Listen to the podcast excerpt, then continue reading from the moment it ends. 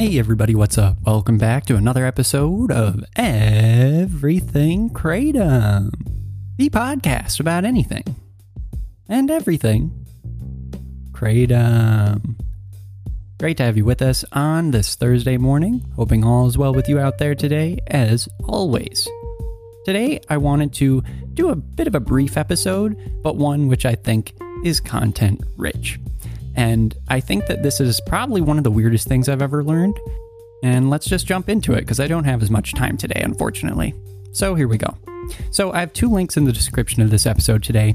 Um, so go check them out for yourself. The first one, Kratom Legality Map.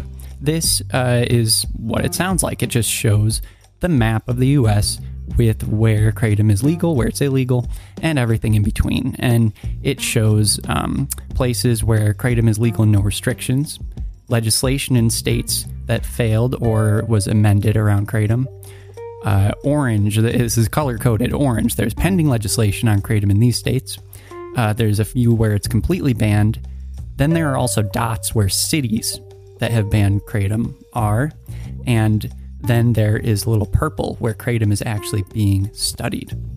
Finally, there are some blue states, and it says these states have adopted the Kratom Consumer Protection Act. So when you look at the map, most of it is the green to light green, which means that there's uh, no restrictions or there are a few measures that have passed here or there, um, but uh, but it, you can still access kratom. However, you do see one, two, three, four, five, six states where kratom is illegal and it's it's always been of interest to me what happened in Vermont because Vermont I know that kratom isn't accessible or legal there and you can't have it shipped there and it's my next door neighbor. So that's why it's always on my mind. But I've never actually found like where it says that kratom is illegal and what the reasoning is behind it. The only thing that I've found in the past was basically a statement saying that kratom is considered uh, a synthetic cannabinoid. And that always made me scratch my head because, well, it's not synthetic and kratom's not a cannabinoid either. so, what who came to that conclusion? And if that's the reasoning why it's illegal, what the heck are we doing? So, I wanted to look into it more. Today I did a little quick search this morning, and what I found is that with this kratom legality map, when you go to Vermont, it says Vermont uh, the state of Vermont, the alkaloid 7-HM has been made illegal at this time, uh, meaning uh. At this time, the Vermont Statutes Online states that the Vermont Health Board has the power to, quote, adopt such regulations which, in its judgment, may be necessary or proper to supplement the provisions of this chapter to effectuate the purposes and intent thereof or to clarify its provisions. Blah, blah. This statement goes on for a long time it says after you you know spend a year reading that statement based on section 8 of Vermont Board of Medical Practice of the December 5th 2012 board meeting Gifford Medical Center in Randolph Vermont kratom is currently added to the regulated drug rule in Vermont now here is where it gets interesting. So it says, under the regulated drug rule, it shall be unlawful for any person to manufacture, possess, have under his or her control, sell, prescribe, administer, dispense, or compound any regulated drug except as authorized in this chapter. And so, therefore, since, you know, kratom isn't mentioned in this chapter at all by name, it says this allows us to conclude that kratom slash 7 hydroxymitragynine is illegal in Vermont at this time. So, the first thing that sticks out to me 7 hydroxymitragynine is not kratom. It's one of the alkaloids in kratom, and it might not even be present when you pick the leaves. Um, it, it comes up afterwards and it increases over time, I guess. And this is something I've been learning about more recently. But um, so that's the first thing. But the second thing, when you click on one of the links that they provide, it brings you actually to a site that sells kratom. and I'm not, um, you know, like a shout, doing a shout out to this site or anything. I just am using this as a source because they're really one of the only thing places where I've been able to find anything written on uh, on Vermont's situation. So this is an old thing that was written. Um, the update was in 2016. Uh, the original article was even before that.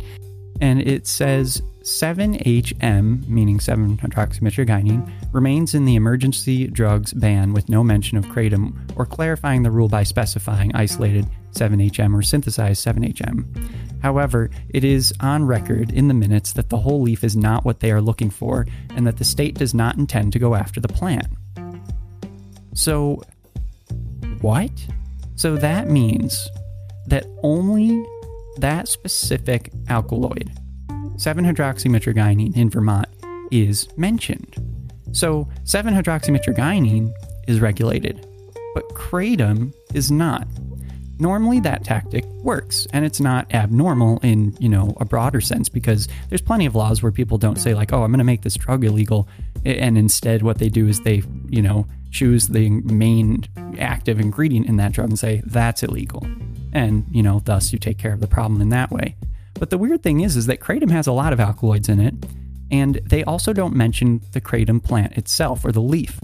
If you have the leaf, and the state of Vermont has actually said verbatim they're not going to go after the leaf. They're going after the alkaloid. What are they going after? Like, are they going after only people or places where you know, you have the alkaloid synthesized or concentrated or something. Because other than that, they're not going after the leaf. The leaf doesn't contain high levels of it to begin with, if any, when you first, you know, pick a fresh leaf. So I'm starting to realize that this ban in Vermont might not be as strong as I thought it was. I thought that they had made kratom itself, including the plant, um, the actual leaf, you know, considered regulated as a synthetic cannabinoid. But no, this is only talking about the alkaloid, 7 hydroxymitragynine. So, what the heck is the situation with Vermont? I've tried finding more information about this. All the other links, they lead to nothing. Like the sites are down, or they've moved, or they changed, or there's nothing, or the 404 error that you get sometimes when a site's not there all of that, that's the result. So the only site I could find that was really giving any, you know, helpful information was this one that had written an article way back when. And um, it's just really interesting to see that like there's no there's no real information here about kratom. It just says it's listed in the gray area. It says the Vermont Legislative Committee on Administrative Rules met uh, in 2013 at the Vermont State House. This was the final ruling on whether the alkaloid 7 hydroxymitragynine would remain on the list, creating a gray area uh, regarding the legality of kratom in ground and simple tincture forms.